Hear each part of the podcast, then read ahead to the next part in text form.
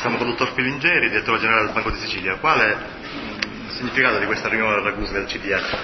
La Ragusa è stata scelta per il CDA perché da qualche mese abbiamo messo una direzione commerciale a Ragusa, una delle tre direzioni commerciali del Banco di Sicilia, quindi per noi è un territorio di assoluta importanza e di assoluto sviluppo.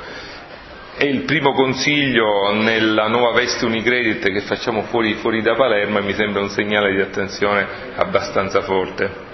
Io poco fa ho detto in conferenza stampa che avere una direzione commerciale significa avere effettivamente come se fosse una banca locale, con poteri di delibera locale, con poteri anche di agire molto sulle, condi- sulle condizioni, quindi mi sembra un messaggio molto forte al territorio ragusano. Dal fronte noi dal territorio ragusiano prendiamo anche tutto quello che di buono è stato fatto negli ultimi decenni come un'imprenditoria sana, un'imprenditoria che pensa a esportare la Sicilia ha bisogno di bilanciare, dico sempre, la bilancia dei pagamenti, abbiamo un gap molto, molto ampio negativo rispetto alle altre regioni e agli altri Stati, quindi abbiamo un, due compiti assolutamente importanti, uno che è quello di esportare le merci, Ragusa mi sembra che da questo punto di vista esporta abbastanza, quello di importare turisti.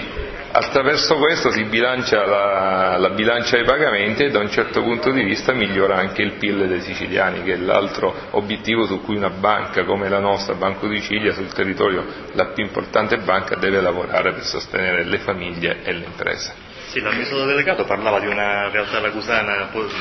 sana dal punto di vista economico.